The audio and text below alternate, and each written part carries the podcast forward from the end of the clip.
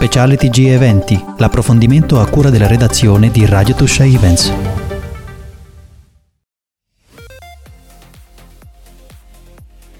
Benvenuti a tutti allo speciale del TG degli eventi. Oggi ai nostri microfoni abbiamo Cristina Conte, l'archeo cuoca. Benvenuta Cristina. Grazie, grazie. Allora, grazie a voi. I nostri ascoltatori e lettori saranno curiosi come me di sapere cos'è un archeocuoca.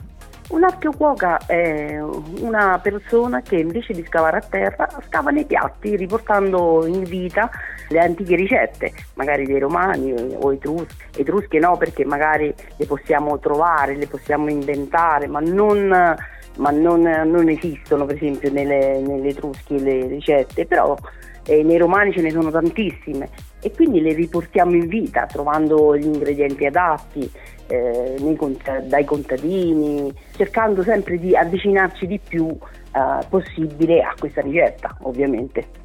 Com'è nata la passione per l'archeotuscia? Perché immagino che non è che uno la mattina si alza e dice ah voglio diventare l'archeo cuoca.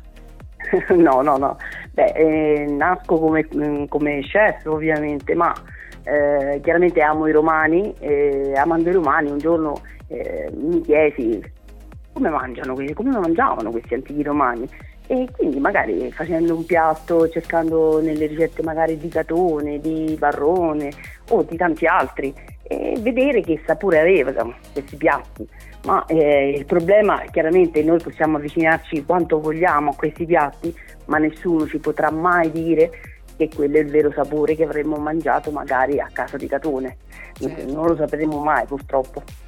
Io ho una curiosità, no? Tu hai mai riprodotto il garum, questo famoso garum usato dai romani, lo mettevano praticamente dappertutto? Sì, assolutamente sì.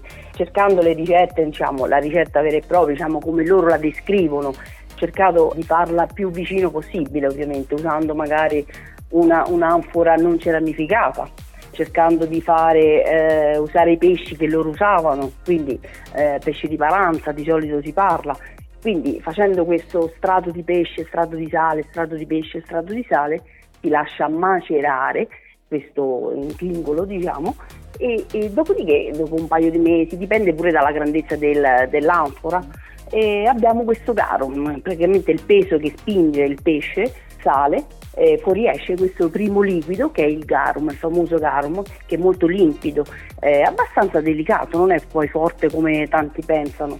Poi dopo si lascia ancora macerare, per esempio, ed esce fuori il liquamen, che è quello più usato in cucina. Bicio lo usa tantissime volte nelle sue ricette. Sì, esatto. E dopodiché, esatto, e dopodiché diciamo, rimane solo lo scarto del pesce, quindi le, le lische, le squame, e rimane l'alle, che è quello che viene dato agli schiavi, diceva Rone. Beh, lo scarto vero e proprio è sa solo di sale, non c'è quasi più l'odore del pesce, si può dire, perché è completamente pieno di sale.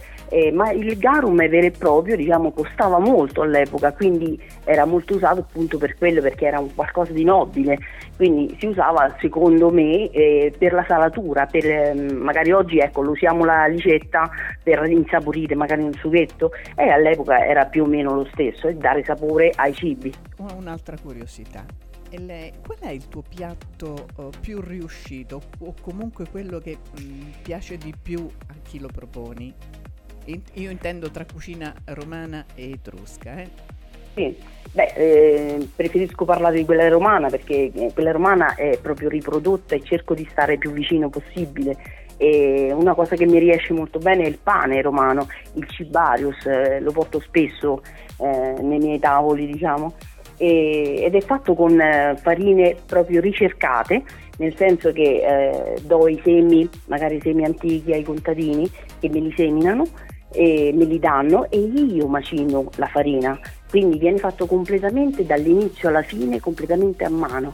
Eh, macino queste farine e poi all'epoca era un pane povero il Cibarius, quindi non era un pane ricco.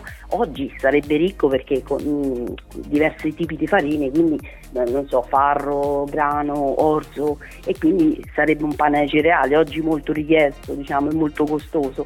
E poi metto sopra sempre un, un intingolo chiamato epitirum, che è un battuto di olive, di tre tipi di olive, e viene messo poi magari menta, mentuccia, coriandolo, olivistico, ci sono una decina di spezie dentro e con l'aggiunta chiaramente di gocce di garum ed è una salsa veramente gustosa da assaporare proprio con il cibarius. Infatti, Questo pane raccontata così è appetitosa, sicuramente.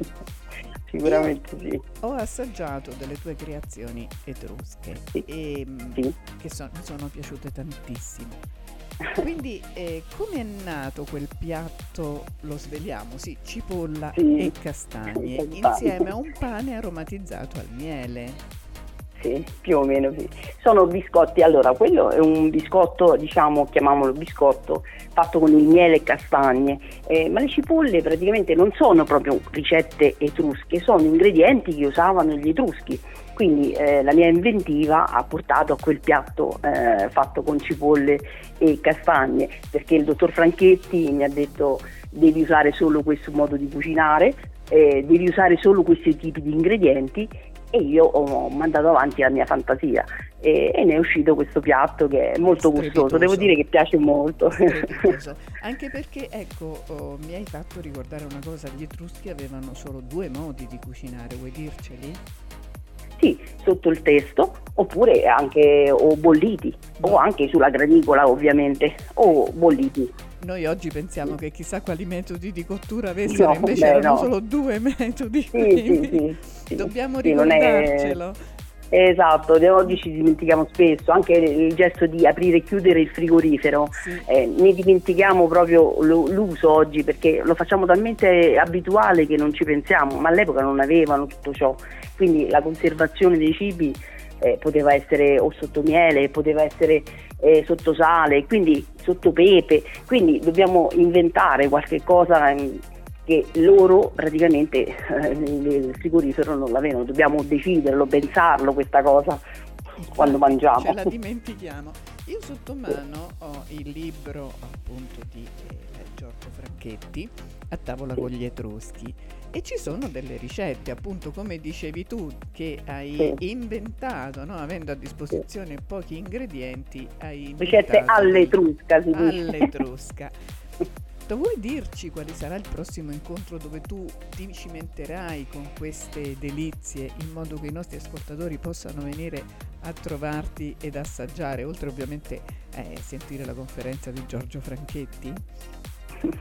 Adesso sinceramente forse eh, a breve diciamo mm, non saprei dirglielo, però a maggio per esempio saremo a Torino eh, oppure andremo in, prossimamente in Sicilia, in Puglia, quindi avremo da girare parecchio, quindi eh, tutte le persone che magari ci incontreranno e vedranno, verranno ad ascoltare questa storia a noi farà solo che piacere e a me farà piacere fargli assaggiare questi, questi, piatti. Anche perché è un'esperienza sensoriale molto importante, nei vostri eventi non solo si assaggia il cibo all'etrusca, ma si ascoltano anche le musiche, le danze.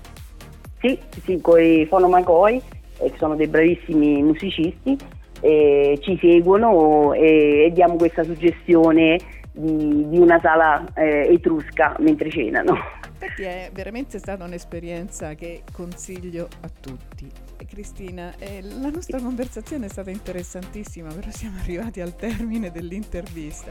Io ti ringrazio. Io ringrazio voi, i telespettatori. Guarda, noi ringraziamo te perché veramente ci hai catapultati in un mondo che non tutti conoscono e quindi è veramente una bella esperienza. E grazie di nuovo anche a te.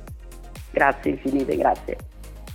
Speciale TG Eventi, l'approfondimento a cura della redazione di Radio Tuscia Events.